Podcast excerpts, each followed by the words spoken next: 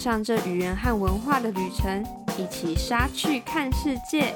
You're now listening to Let's Get Savvy.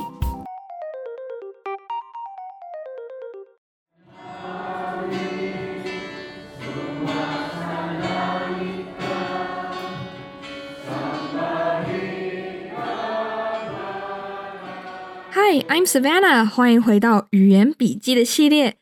二零二二年在一天就要结束了，你计划好要去哪里跨年了吗？今天我要带你来沙去看看世界各地跨年迎西元新年的习俗，还有祝福语哦。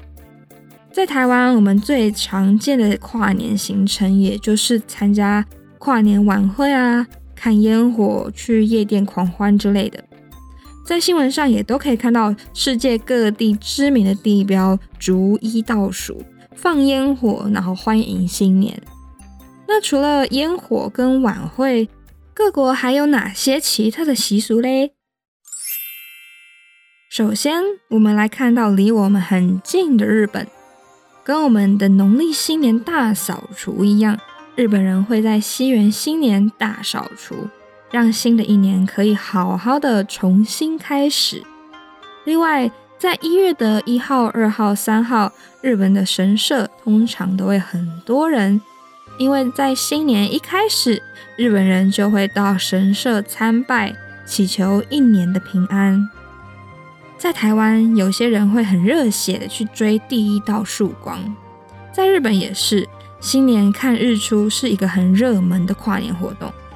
那祝福语的部分，在跨年的时候，也就是一月一号之前，会用“よいを”给予身边的人祝福，预祝有一个好年。那在一月一号之后，会说“おめでとうございます”，这是新年快乐。还有“今年もよろしくお願いします”，是今年也多多指教的意思。再来，我们飞到北欧的丹麦。很奇特的丹麦习俗是，丹麦人会在跨年的时候把用不到的盘子摔在朋友或者是好邻居的大门前。第二天早上，如果你的家门前有越多的碎盘子，代表你新的一年就会越好运。另外，在跨年夜的时候，从椅子上跳下来，也是一个很奇特的习俗。象征跳进新的一年。那在丹麦文，God Noodle 就是新年快乐。接下来我们来到德国，也有很奇特的新年习俗——绒签占卜 （Bleigießen） 是德国人常见的新年传统。在新年的时候，德国人会把铅块融化掉。再根据铅冷却的形状来预测未来，通常会用蜡烛的火融化在汤匙上的铅块，然后把它丢进冷水里。如果它冷却的时候是球形的，那就代表新的一年就会好运滚滚来。那形状如果像王冠的话，就代表财富；十字形的话，就代表死亡。那心形的话，就代表幸福即将到来，Frohes neues Jahr，也就是德文的新年快乐。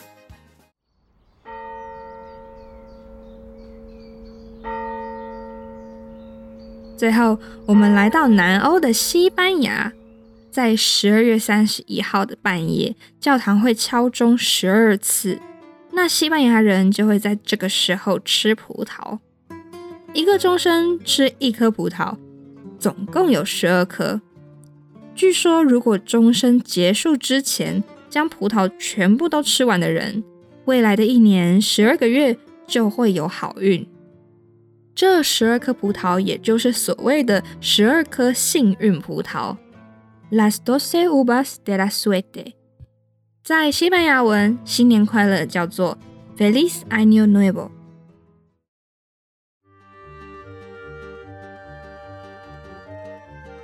最后，我们再来听听看刚刚学到的不同的新年快乐，还有一些其他语言的说法。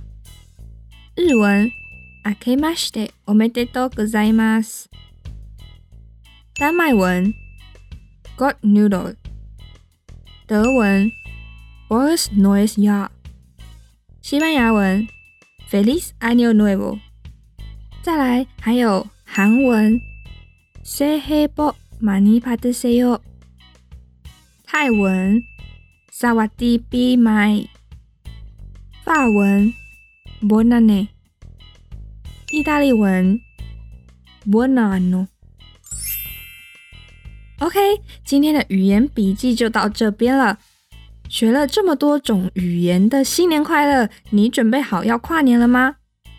预祝大家新年快乐，Happy New Year！Thank you for listening。如果你喜欢我们的节目，欢迎持续收听，也可以到我们的 Instagram、Facebook 来多多认识我们哦。每周二是什么新东西？What's new 的更新日。周五上架的是隔周播出的文化笔记 Culture Express 和语言笔记 Smart Lingua。每个月的最后一个周日是我们全英文的节目。这是台湾，This is Taiwan。谢谢你的收听，让我们一起 Get Savvy，一起杀去看世界。